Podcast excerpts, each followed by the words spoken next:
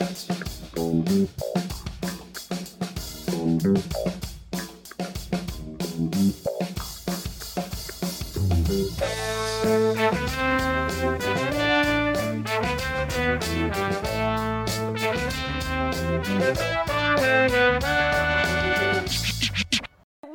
to They've Made Us, a podcast uh, that's a celebration because Robin and I like celebrating things. It's a celebration of passionate people and the ideas that motivate them. Uh, I'm Helen Czerski. This is Robin Ince, in case you hadn't worked that out.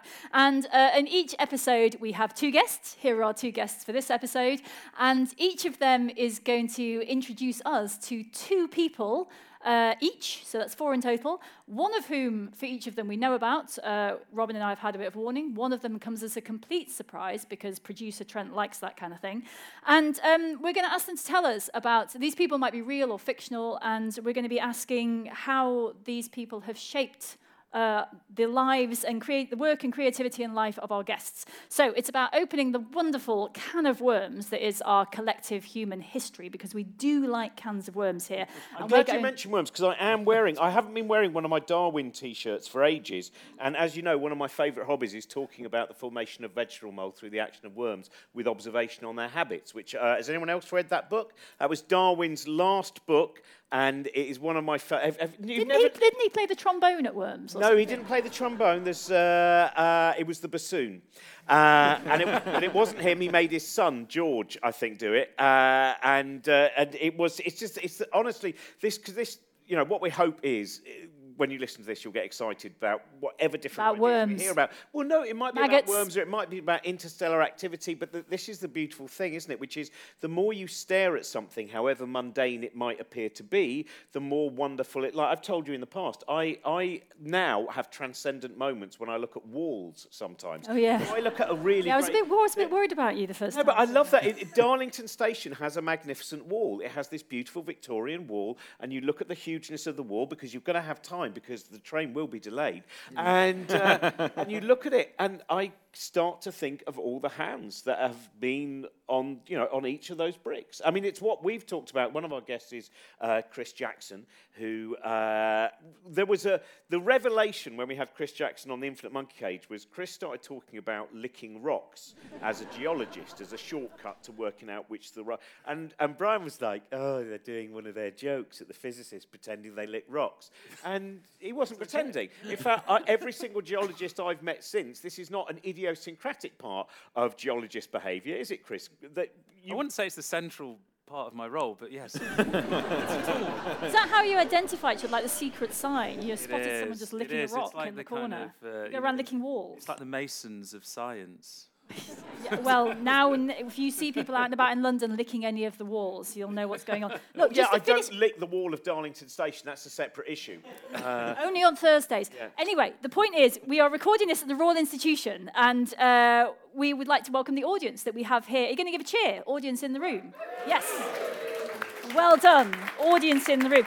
Well, I was going to ask you what you've been thinking about this week, but you've obviously been thinking about worms. I've been thinking about worms. I've been thinking about bees. I've been thinking about bassoons. I've been thinking about uh, sharks. I've had a very, very busy week. Um, I have actually. I've, I've, I've just started reading uh, a book about. Uh, it's by uh, Jennifer Higgie, and it's about the uh, art. Uh, and great female artists and how they've used uh, art as a way of also sometimes delivering ideas of mysticism and expressing different ideas through sometimes there's a lovely description of dance that what dance is is dance is our way of expressing the unfathomable which i think is a beautiful kind of idea. So i've been reading that and there was mention of derek jarman's modern nature. So I'm just going to mention because uh, it is about people who've inspired us, and Derek Jarman is one of the people that when I was a teenager I was hugely inspired by because he had this garden in a Prospect Cottage in Dungeness where basically almost nothing could grow because here was this very, very pebbly, rocky beach, but he very carefully chose the plants that could grow there, created a garden where no one would expect a garden. And I think there's a beauty to that story as well about the fact that here was someone, he was one of, I think in the UK, probably the first like well-known person to say that they had HIV.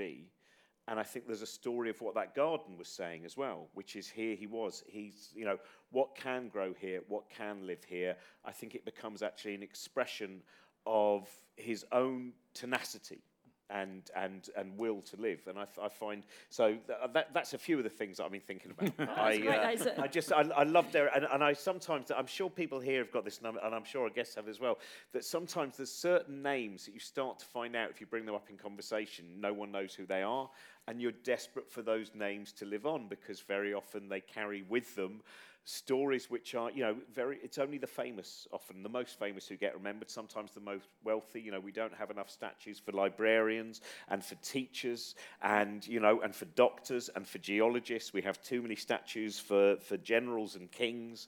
Hmm. And you know and so a show like this, I hope, is part of it, is to to build the statues with words for those who should have them. I love the idea of building statues with words. That is very beautiful. Okay, we should introduce our guests because they're properly because they've been sitting on stage um, for a while. It's not that we don't appreciate. No, we're going to do a Samuel Beckett version. They're going to both, like Vladimir and Estragon, on the, our Didi and Gogo are going to be in constant thing. I presume at any moment now a question will arrive for us. No, it never did. Welcome to existentialism in the RI. Okay, right. So our first guest this week is Chris Jackson, uh, a geologist who will be a very familiar face uh, here at the Royal Institution. And of course, lots of you will know him from Shambles Things. He was a Christmas lecturer the same year as me, which was 2020. It seems a long time ago now. Go us. uh, and he was a professor at Imperial College for many years, and now he's a director of sustainable geoscience, which is a great title. And our second guest over here this week is uh, Kwame Asante, who has this wonderful combination of careers uh, careers in both medicine and stand up comedy, which is quite a combination. That's quite impressive. And he's won lots of comedy awards, and you can see him on tour around the country. In fact, we, we learned just outside that he'd recently been in Stockport. And uh, Stockport ready for it, I think. You can have that on your poster if you want. Yes, has been. Recently Stockport. been in Stockport, Helen Czerski. That is going to. recently been in Stockport, and Chris didn't go, in spite of only live, being I, three I miles live, down the road. I live in Stockport, so we only had to go there for a few hours. I actually have to live there, so I'm let's not let's not alienate all of our Stockport listeners before we start. um, okay, well let's get started on the, on the interesting bit. So the point of this is to talk about people who were important to you along the way. Can I, can I, fir- I wanted to ask, quite- just because it's been brought up, this, the, the, the mixture of comedy and medicine. Yes. It's quite an interesting one because obviously you have people like Graeme Garden, who, you know, was one of the creators of The Goodies and hugely successful on Radio 4. And you have people like Harry Hill, who used to have that great line, he realised that he wasn't quite right to be a, a doctor when at one point he had to tell a family that uh, he'd lost their father. And he started by saying, well, I'll tell you how I'll do the message. So give us a D. D. Give us an E. Right. And, and that was, he used to have some very dark jokes, Harry. Sure. The, uh, um, my grandmother was on a life support system, but one day we had to turn the life support system off. It was either toast or nana. So, um, but the uh, so, but that combination of just having, you know, traumatized half the room. in, uh, I don't think Harry actually is a method uh, comedian. I don't think he actually had to do that in reality. But but that mixture of you know you're working in A and E, you are sometimes having to deal with terrible, terrible situations. And how much do you think that does inform the fact that then to go on stage and to do comedy, to make people laugh, to maybe sometimes go into sometimes some of the kind of bleaker areas as well and turn it into humour. How much do you think the two play off each other?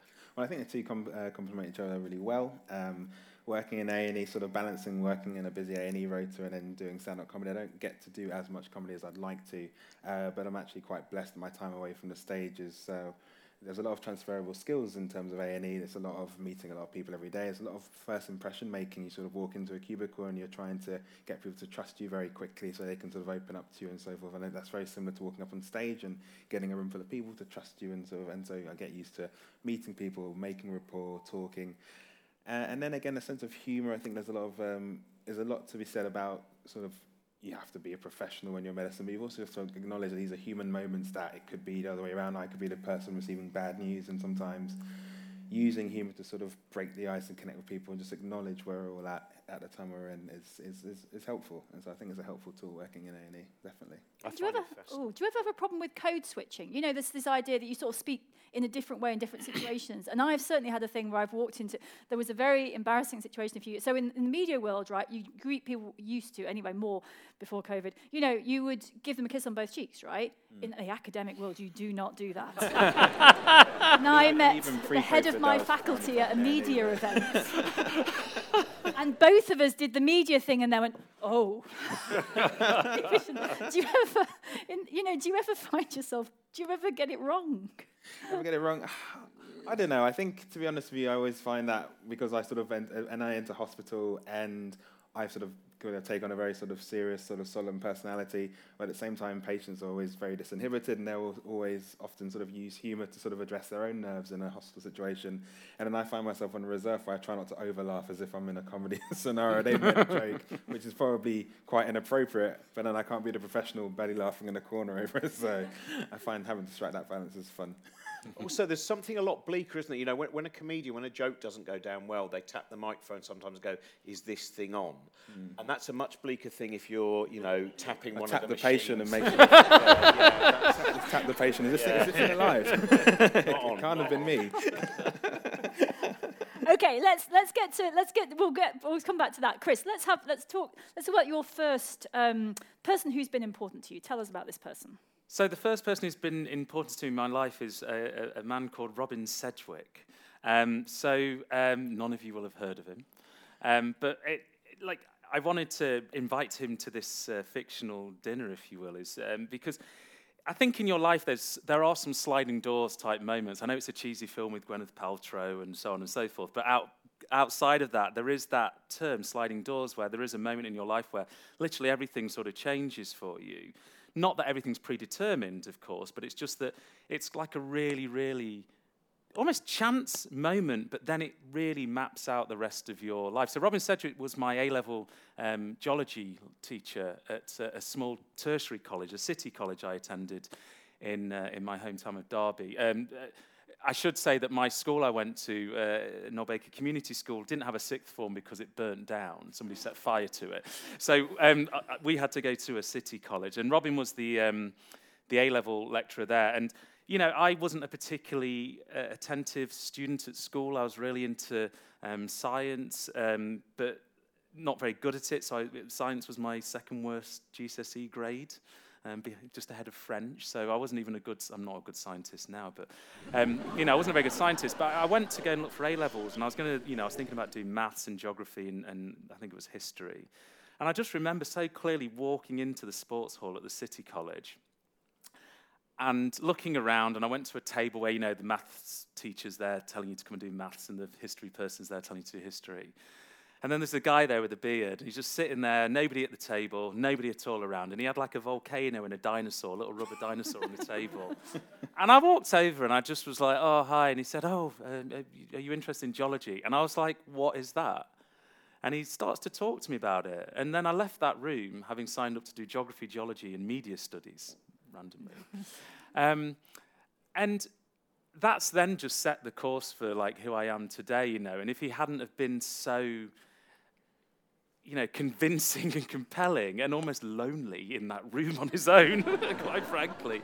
I might have just gone somewhere else and done something else. So, you know, I, I, do think there's those moments which deliver you to other moments in your life. And in that case, it's delivered me to this stage because then I became an academic and a geologist and blah, blah, blah, on from there. So I do love the idea of someone turning up with a, a, a small volcano and a dinosaur. Yeah, That's just brilliant. He, he, was going in pretty hard on the sell, really. You know, he was like, "I'm going to style it out with these two objects," and went for it. But it was, um, yeah, and, I, and I guess, I, guess I'm, you know, and, and, just to follow on from that, you know, I, I became very close friends with him afterwards. So. Um, we became very close while I studied there for two years, and he sort of, even when I went to university, we sort of spoke. And then I didn't hear from him for um, about 25 years until I did the Christmas lecture. And um, I did the Christmas lecture, and then I got an email about a week after it was broadcast, and it was from an email address I didn't recognize. And it said, Oh, hi, Chris, I uh, hope you're well. I just thought I'd check in on how you were. I can't believe how proud I was to see you on TV. And it was, in, mm. and you know, talking about it now makes me feel quite emotional, but it was just incredible. And I hadn't spoken to him for like a quarter of a century, and he, and he was, and he was just amazed. He said, I can't believe that of the very few people I taught geology, because there wasn't many people in Derby studying geology. He's like, I can't believe you kind of managed to get the opportunity and talk about this subject so enthusiastically. So um, yeah, you know, I think it kind of came back round for me again. That that that that brief and chance contact I had. That how how important it was for me. Do you, uh, in fact, I'll ask you, Kwame. Did you? Ha- were there any teachers for you who you think might have changed? Because I always feel, like, you know, sometimes when I hear someone who had a teacher that really changed their lives, I, I didn't. I didn't have bad teachers, but I didn't have. I did have one who'd had a book of poetry published by Faber and Faber, which included a rude poem about his. and so that was quite, you know, because obviously when you're 16 years old and then you find out, oh yeah, it turns out Mr. Forbes has written a book of poetry. Oh, you won't believe what one of them is about.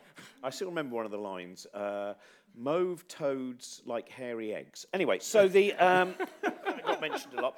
So did you have either a rude poet uh, teacher uh, or an inspirational teacher? I actually, on the theme of poetry, in year five, I had a. no, in, year, in year five, I had a teacher called Miss, uh, Miss Sheehan, and I, I was really into writing poetry in year five, and I used to, and she was an English teacher, and she was very, really supportive, and I remember I had this sort of like weird sort of young vision of, oh, I, I want to write poetry and get published. And I remember I'd like write all these poems and sort of like post, and I generally post them to like say Penguin Books, and I'd get a polite letter back being, that's not how you get published, young man.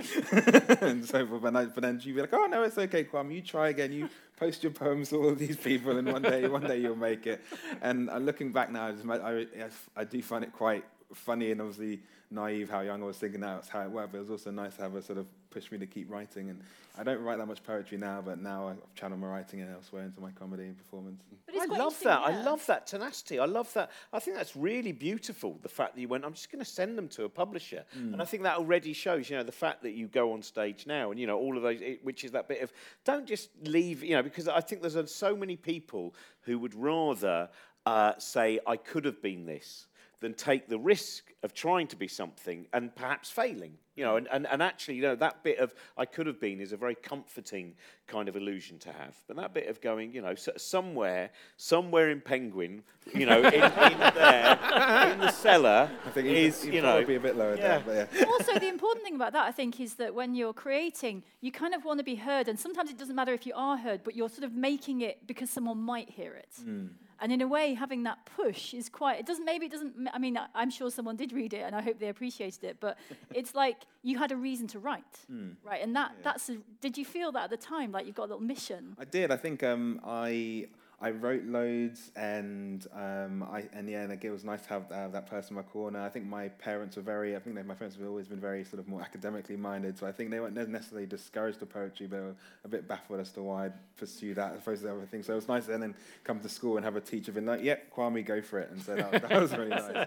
Yeah. Let's come back to Robin because I'm interested because you were like you're a very outdoorsy geologist, and it does kind of have that reputation. But it's clear that one of the things that really drives you in geology is that you get to see it. I mean, in Derbyshire especially, right? You can go and look at it. How did Robin introduce you to that as well, or did that come later? Yeah, and I think Robin did it in two ways. So the first thing is he was the first person who took me into the field to actually see geology and geomorphology, the, the shape of the Earth. So he took me to a place called um, Black Rocks, which is in a place called um, near Cromford, which some of you may have heard of in the Peak District, not far from where I grew up. And he took me there to see the rocks. So once you actually see that physicality of the of the Earth history and the physicality of landscape, that for me was really important in regards to the second thing he brought to me, which was a reason to do science. And I know that sounds odd. I, like I said, I wasn't a good scientist. And I think I was partly not a good scientist because I couldn't see any value in it. I couldn't see any inherent value in chemistry or biology or maths beyond being able to add up and, you know, a few things looking how much change I got at the shop. But he actually said, there's this amazing subject, and if you want to understand the history of the Earth and how landscapes evolve, there is this deep science in it. Obviously, now I know that, but at the time, he brought me back into being a scientist. And, and I don't think I'm a particularly strong scientist now. I think I can do geology with pulling on the bits of science that I kind of understand to some degree. And he, he really gave me the confidence to believe in myself that I could be that thing. And I often think, you know, growing up where I did and, and, and the kind of things that people did around me at school, without Robin, I don't know where I would be now, you know, because he was the person who opened me up to a subject which I, until I walked in that room, I'd never even heard of. And without that, I might have gone and tried to do maths, might have tried to do physics, might have turned out to be very poor at those. And then I'd, you know, you never know what might have happened from there. So he, he, he gave me an opportunity to, to do something which I wasn't completely terrible at also, you, I, I mean, I, well, I, remember talking to you when, when I was researching the, the um, importance of being interested, the book that I did, and, and something that really stayed with me and hugely influenced the chapter I wrote about the nature of time was talking about that time that you were in the Peak District and you saw this outcrop. And you thought, what is that? It looks, it seems to look alien within this territory. Yeah. And then found out that it was a coral reef. Yeah. And you know, Derbyshire, of all the places you would initially think of finding a coral reef, you know, Well. that, that, that and Northampton initially seem unlikely, don't they? Those kind of. Things. Um, that sense of a palimpsest of time, so that when you're looking at geology, you can't help but feel the weight of all of the stories that have happened in there. You know, when, when you sometimes see a, you know, well, like Rift Valley, of course, would be a great Yeah, yeah. example. Here is this, you know, the time machine of the rocks. It is. It's incredible that today, you know, you could go and look at what life looked like 320 million years ago, what the ecology was like, and you know how the land was being built around us or destructed by um, erosive processes, rivers, and so forth. And I just, I just think it's the most amazing th- skill to have, and I kind of like devastated when I find people who aren't geologists. 'cause I just think it is like a superpower, right? We can go back in time, we can look at things five kilometers beneath our feet, we can look at things on the other side of the planet which formed 250 million years ago. It's just bizarre what you can do with it.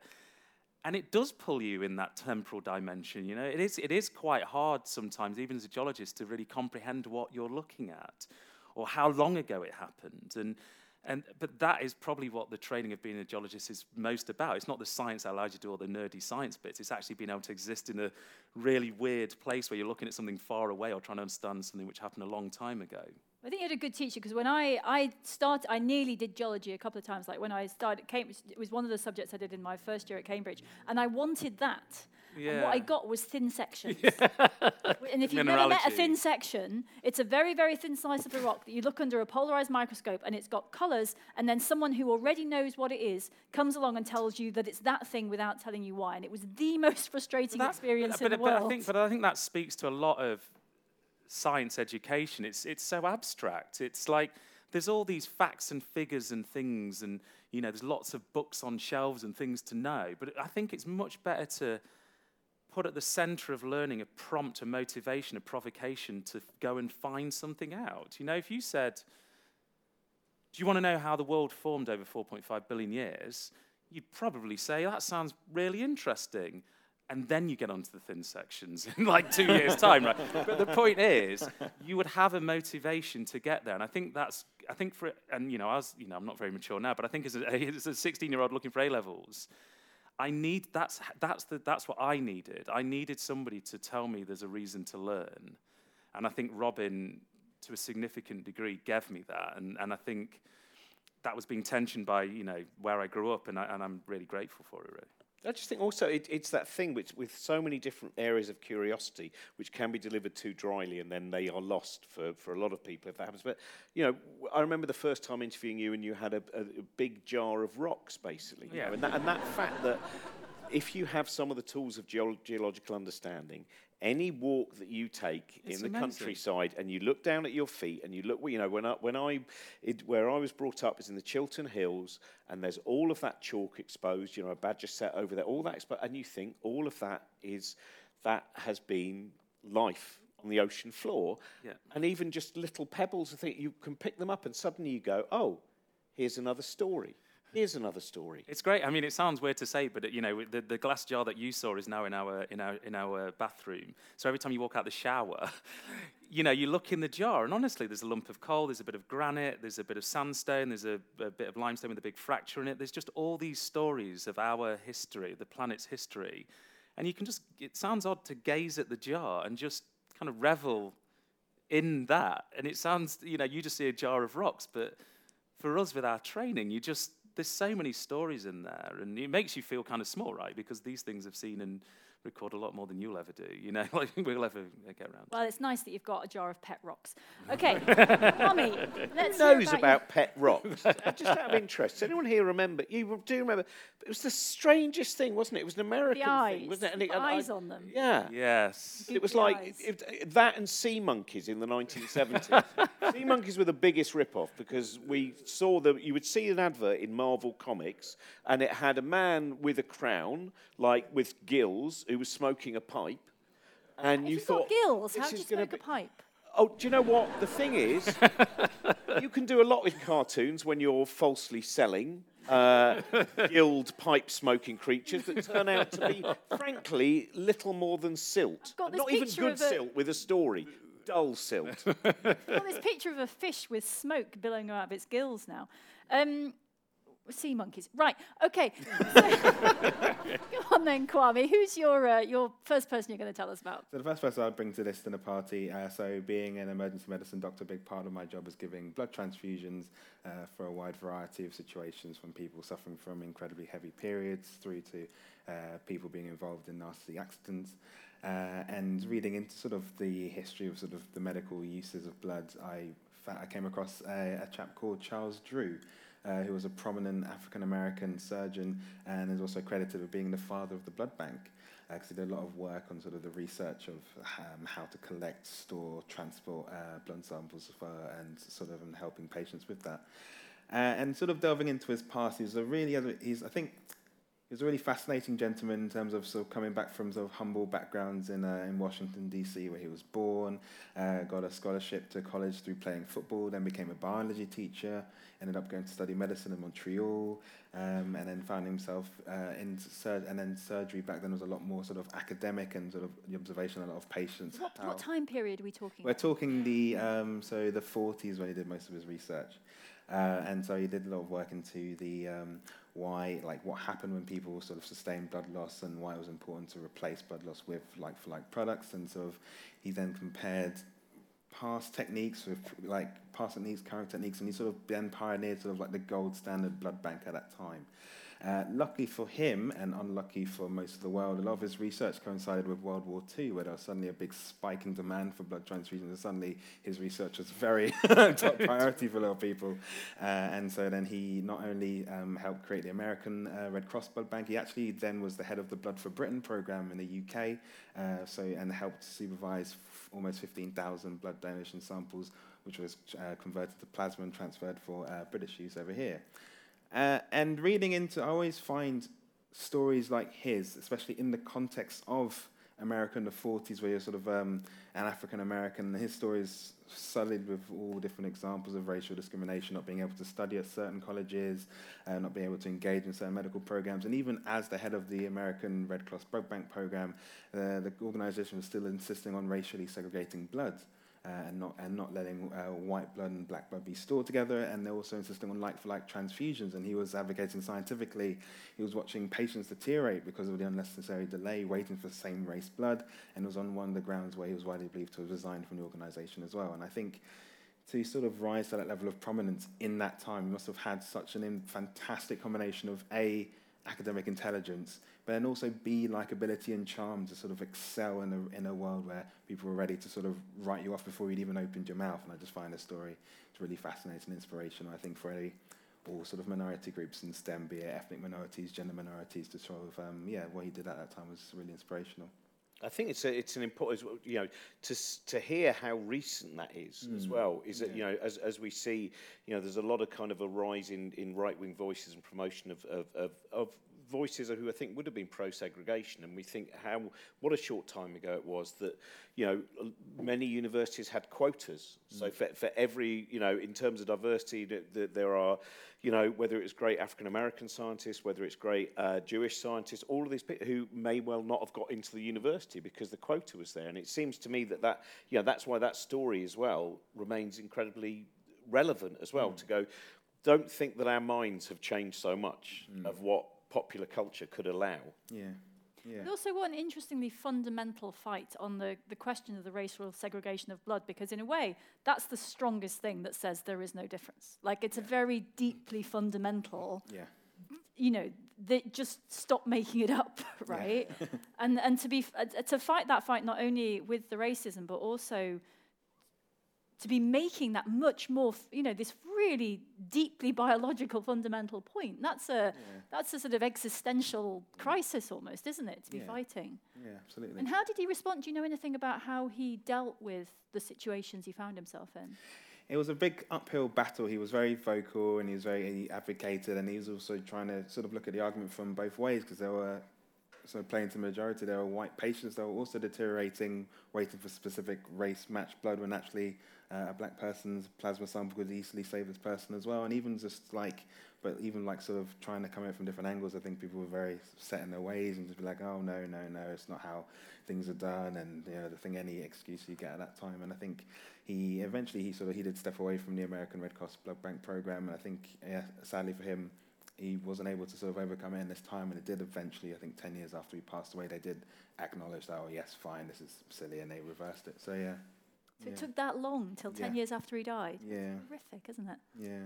Can I ask about? I, I, I was reading something about the fact that because I know he had a car accident, and I know that that happened. I think he did regular work in is it Tuskegee, Tuskegee, uh, Yeah. or Tuskegee, and that fascinated me. First of all, why that was the place where he went every year, because I know of that as another story of kind of racism, which was the experiment which involved people uh, not being given. Um, medicine for syphilis when they thought they were. And mm. so hmm. I just wondered what it was about. I don't know if anyone knows this story, which was uh, uh, a group of African American uh, men, all of whom who had syphilis, believed that they were being given treatment. And actually, they were a test group and they weren't being given any treatment whatsoever to find out what would happen. And again, I think that's the 40s, the 1950s. Mm. And I, I was just interested to know why that particular place was this area where obviously different things in terms of experiments with blood. I didn't know if you knew anything about that. So I think one of the reasons he was quite keen to uh, do a lot of medical work in that area and run clinics in that area is um, in terms of his own sort of education and teaching. It was a very fascinating population demographic to work with in terms of the, the diseases and sort of how progressed diseases could get within that population, that community. And so it was really, he found it interesting to sort of study and also use as test examples to educate other physicians at that time. Yeah. And Just tell us a little bit. I mean, bro- blood transfusions now. I, th- uh, clearly, there are blood banks who are still asking for donations. You know, it's not it's not as easy, but is it? It's just such a fundamental part of medicine now, Yeah. right? This is is it. I mean, do you do you think about it now? If you give someone a blood transfusion, I mean, are you sort of are you so completely used to the idea that you just do it, or do you still sometimes think, you know, this came out of a person to give to this person? Uh, Do you think about it anymore? It's I do find it it is a weird thought because it's it's one of those where blood blood donation isn't sort of a way. You do rely on a lot of goodwill by large chunks of the public, and I think. But then when you get into sort of a life or death scenario, it can be very critical. Sort of uh, can make the difference between surviving and not surviving, and then to sort of to sit back and think you do become a bit detached from it. To think actually the only reason why this unit of blood is here is because someone decided to give it up on a Saturday afternoon and then have a squash and a biscuit afterwards. And like no one, was not, like no one made that person do that, but like thankfully they did, and now thankfully this person survived. So it's like a nice sort of like altruism link in sort of the healthcare journey, and it's uh, yeah, It's it's kind of funny in Britain, isn't it, that there's this really deeply fundamental thing, but the important bit is the cup of tea and the biscuits. okay, Chris, let's hear about your second uh, person. So my second person is my is my wife, Victoria, uh, who is not here tonight. Um, but yeah, and I I, th- I think uh, you know I think there's the obvious reasons I want to talk about my wife. You know, just generally being great and everything. Um, I think I think you know having support and, and referring to some of the things that Kwame is speaking about. You know, the racial discrimination, some of the challenges you have anyway, and then some of the challenges you have as a black person or any, you know, any minoritized group, having somebody to support you through that is really important. And, you know, my wife has been really kind of central in giving me that support around those specific issues.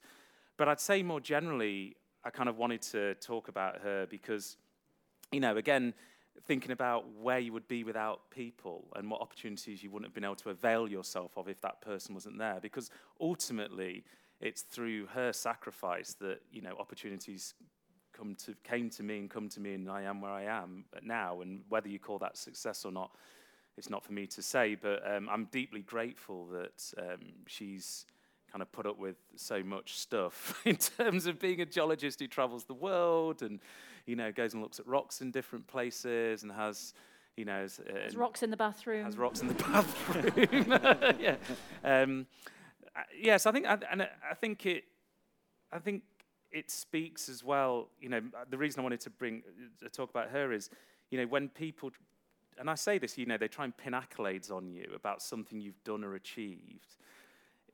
I think it's important to dispel that myth of lone geniuses, right? Or, and, I'm, and I'm not saying I'm a genius. I'm just mean when people are individually celebrated for attainment, I think you need to look more deeply than that and think about the chance encounters or chance happenings that have permitted them to go where they've got to.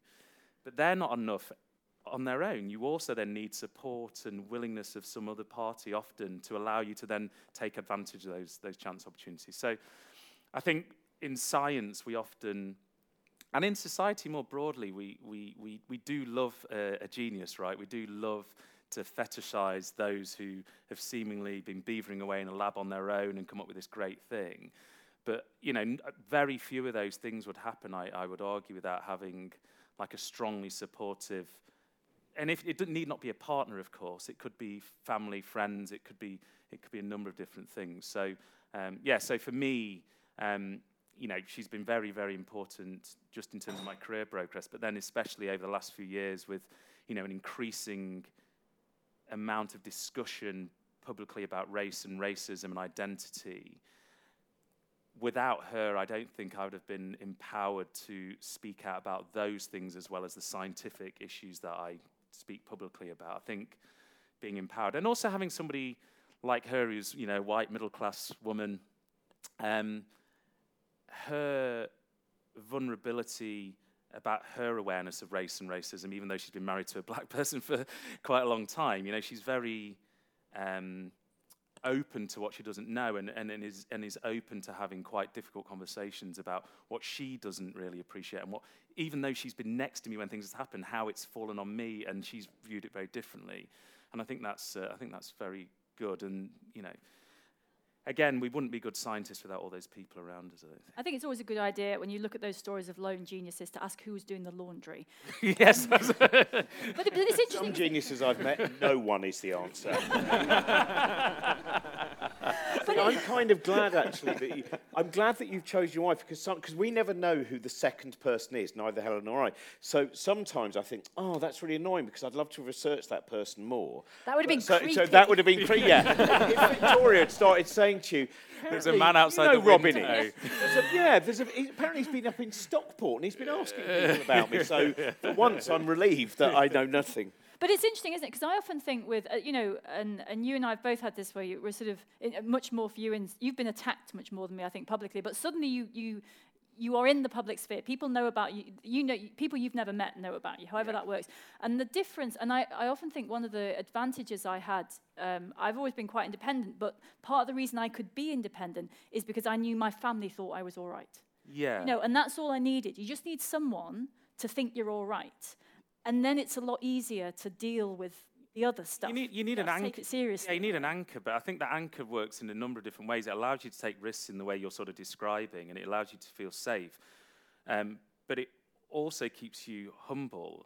I think it gives you some humility because I think with recognition and opportunity can become a, a trajectory away from where you grew up or who you originally were, and, and you can become corrupted by, by all of those things. I think that person being your anchor and reminding you you're just the mess of a person you were at the age of 21 or you know or you do come home and you're worried about things or you you know you you you are anxious about things and they're things that the public or you know or people don't see.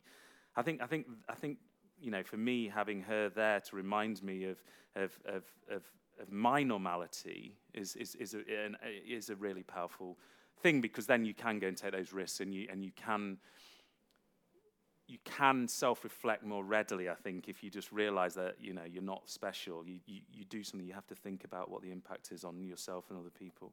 Yeah, it's that thing, isn't it? Which is, oh yes, oh yes, Chris. To some, you are the person who did a Christmas lecture. yes, to me, you're still the one who left the fridge open yes. last night. now we've had to throw away all the dairy products. Have you, not, you, know? you, have you really not been looking through the window of our house? that's, that's literally the conversation.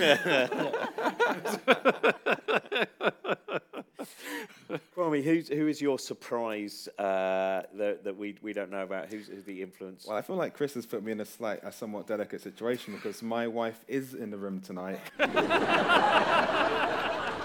my second person is not her, so... I'll tell you what, in the edit, we'll change that round. no, bless my... Um, so my second uh, guest to this uh, dinner party is Anansi the Spider.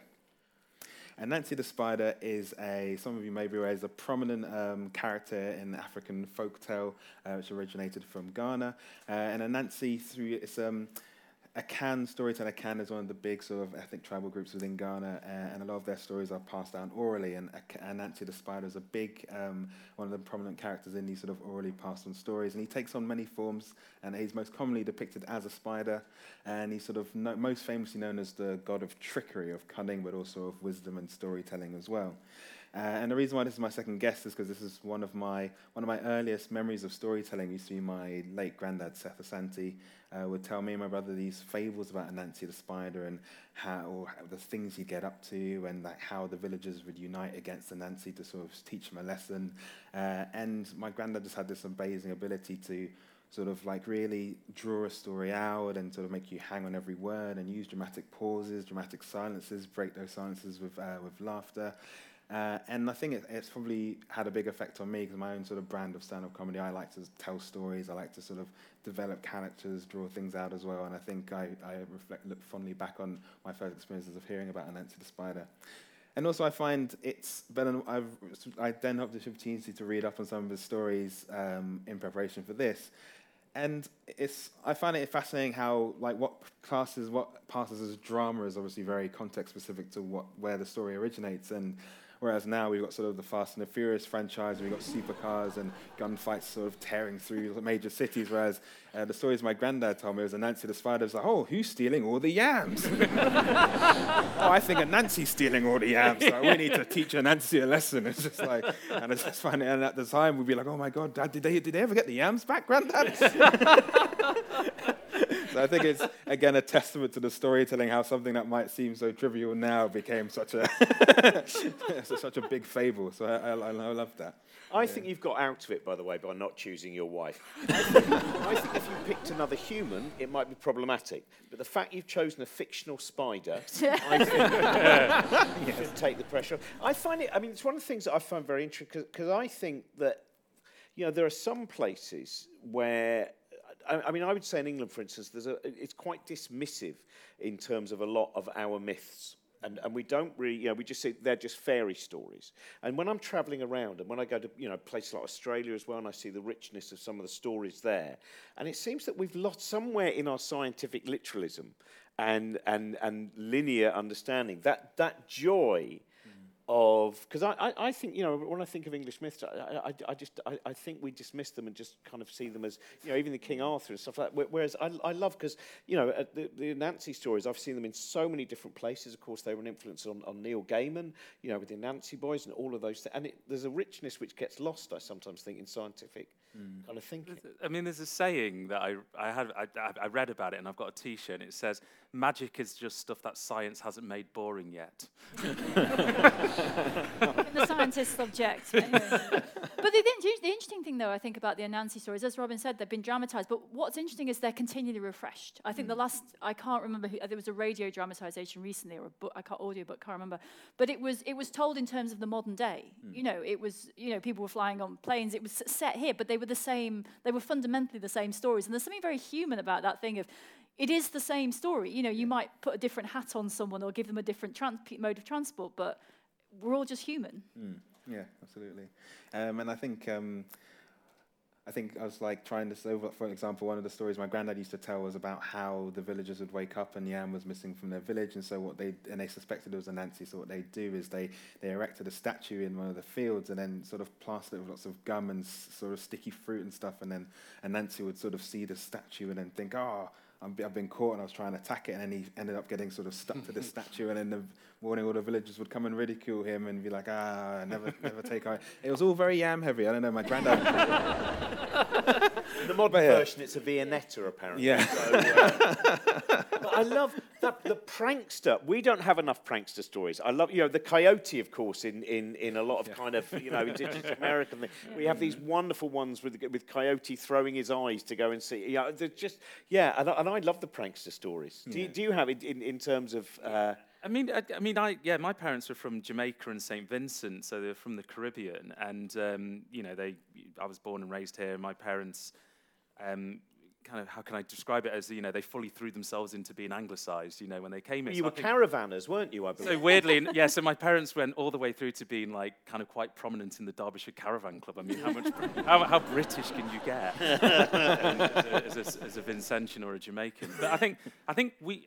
It's interesting though because you know I wasn't raised on those sorts of stories. Firstly, because I was you know it was just my mum and my dad were in the UK and me and my brother, so we were detached from a very extended family. My mum was one of fourteen, my dad was one of seven. Um, so those stories kind of got lost, and, and I don't know if it's because they were just keen for us to, you know, kind of luxuriate in Britishness and to identify with the people most immediate to us, and, and they themselves were trying to do that as well. So those oral stories that they were undoubtedly told growing up as well, they didn't make it across the Atlantic. But um, yeah, I never, I never had that connection to where I grew up through stories. I've kind of rediscovered those mainly through reading and, and going back to, to Jamaica, especially, and, and, and, and traveling around when my mum grew up, especially. So that's how I've tried to reconnect rather than through stories. But I do like a story with a naughty character in there, don't get me wrong. That's really important. And does your mum talk about them now? I mean, I don't know if you've ever asked her about that. You know that. No, I think I think you know I think my mum finds it kind of difficult to talk about back home, you know, because you know people, you know, her parents have died, and you know she's over here. My my father's died over here, you know, so I guess she's maybe feels in a bit of no no person's land, you know, between back home and and then the ha- life she built here, which was with my dad, who's no longer with us. So, you know, whenever I try and flush out these stories from my mum about like her upbringing and and and, the, and also the difficulties, going back to Kwame's story, you know, the difficulties of being black and arriving in the UK in the late 60s. She's like, she's always, she's a very, very positive person, my mum, and that's the story you get out, is a very sort of positive kind of story about almost how great things are. So, um, yeah, I, I think, I think, I think for her, it's, it, you know, I, I'm still trying, I'm still attempting to draw those stories out of her. I just think, it, it, again, it's that the more stories you have, the more potential you have. And, and I, if you see what I mean, you know, the, the, if, if you, and that's why I think, you know, it, in the, I think we've talked about this before, you know, someone talked about in publishing that they were worried that we might not find the next John Grisham because uh, of diversification, you know, diversity. oh, and, and you're like going, well, or maybe you've missed the next Yeah. John Grisham Yeah, because yeah. the next John Grisham wasn't who you thought it was going to be. And I always find that now when I see, I think in a lot of art galleries now, we're beginning to see a lot more representation of female artists who, who've been forgotten, a lot more representation of art that is not traditional Western European styles of art. And all of those things seem to me to give us more implements to interrogate the world. So even pragmatically, beyond the fantasy, beyond the delight, it, I think it a- adds something so much to, to what we can do. I mean, we're, yeah, go we're not being impoverished, are we, by that opening up of ourselves to the world and our opening up of ourselves to different sort of cultural imprints. You know, I, I, I, I completely agree with you, but there is a comfort in the normal for some people that's keeping things the same is comforting you know as much as they're being actively hostile towards other people some people just you know don't want to engage in change and But it's also, I mean, stories are fundamentally about empathy, aren't they? Because, you know, the thing about one of the reasons Anansi, I think, is perhaps is popular is that everyone sees a bit of themselves mm. in that, right? You know, and they might not quite go that far, but they've definitely wanted to. you know, and it's this kind of like, it's an exploration of ideas. And I think, I think, I think there is some evidence somewhere that, you know, people who read fiction books are more empathetic in general because they are put into other people's heads basically. You know i think the stories are not it's not just a, i think there's our culture you know the west white western culture talks about stories almost being frivolous things. Oh well it's a little story over there. And actually it's the most it's the most human thing there is. You know that thing of a hum- humans the first human communication you know sharing was almost certainly someone sitting next to a campfire talking telling stories to a group which told them who they were how to think about themselves what their traditions were and it came through stories. And we and we totally live in a culture that dismisses them, just little stories over there. You know, it's a story. In a way, I think we almost need a new word for a story because we've we've we've damaged that one so much. We need a new word that says, "Look at this." It's, you know, it's like it's like a, a journey into someone else's mind. Isn't that a fantastic thing? What were your fairy tales? When, when, did you have bedtime stories when you were a kid? Yeah, I think some of them were definitely out of uh, fashion now. Like Enid Blyton's gone right out of fashion. um, um, but I and, and Little House on the Prairie actually also gone right out of fashion. See, I Um, think, is, is that is that now? Oh, the way I think the way she wrote about um, Native Americans. I've never read any of it, so, uh, yeah. yeah, I, I think I think it. I mean, it's one of those things where there's parts of those stories where you really empathise with a pioneer family living a life, and then you hear what they're saying about oh those people over there, who they obviously you know they Right. the way she wrote about the way you know the way they behave. There was a lot. There's a lot of racism. yeah. So Morrissey reads them a lot, doesn't he? Couldn't possibly comment. um, um, what about for you, Chris? What were your, what were your uh, uh, bedtime stories? Um, what are bedtime stories? We didn't used to have many, and I'll tell you why. Because my mum and dad were nurses and they worked split shifts.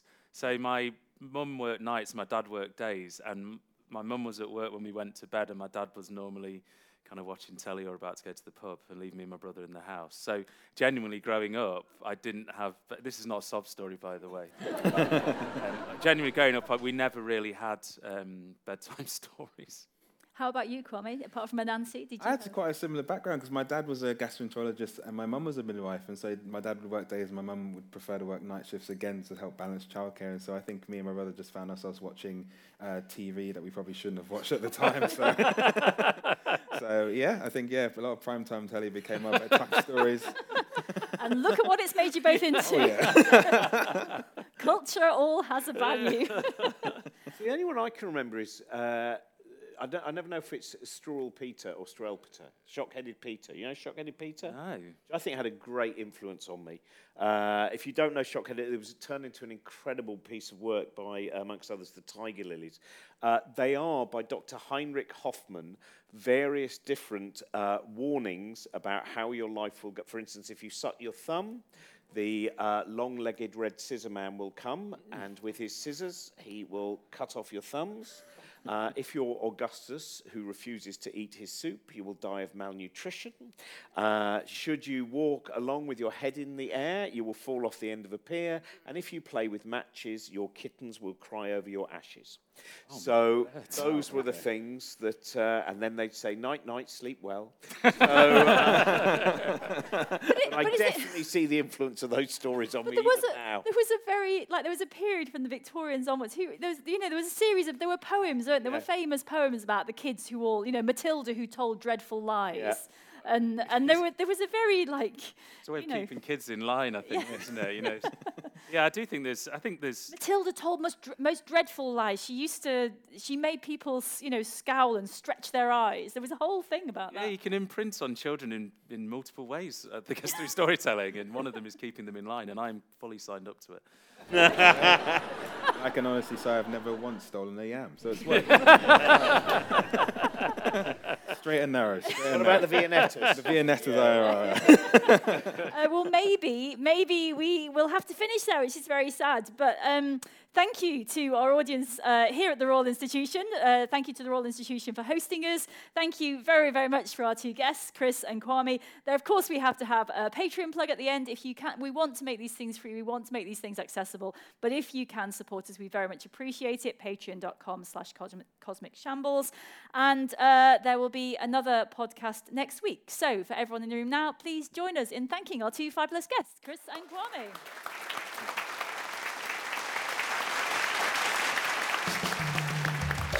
They've Made Us was produced by Trent Burton and presented by me, Dr. Helen Czerski, and Robin Ince. This podcast is part of the Cosmic Shambles Network and is presented in association with the Royal Institution. If you'd like to watch the video version of this podcast, visit youtube.com slash cosmic shambles. To enjoy more great science podcasts, documentaries, and live events, visit cosmicshambles.com.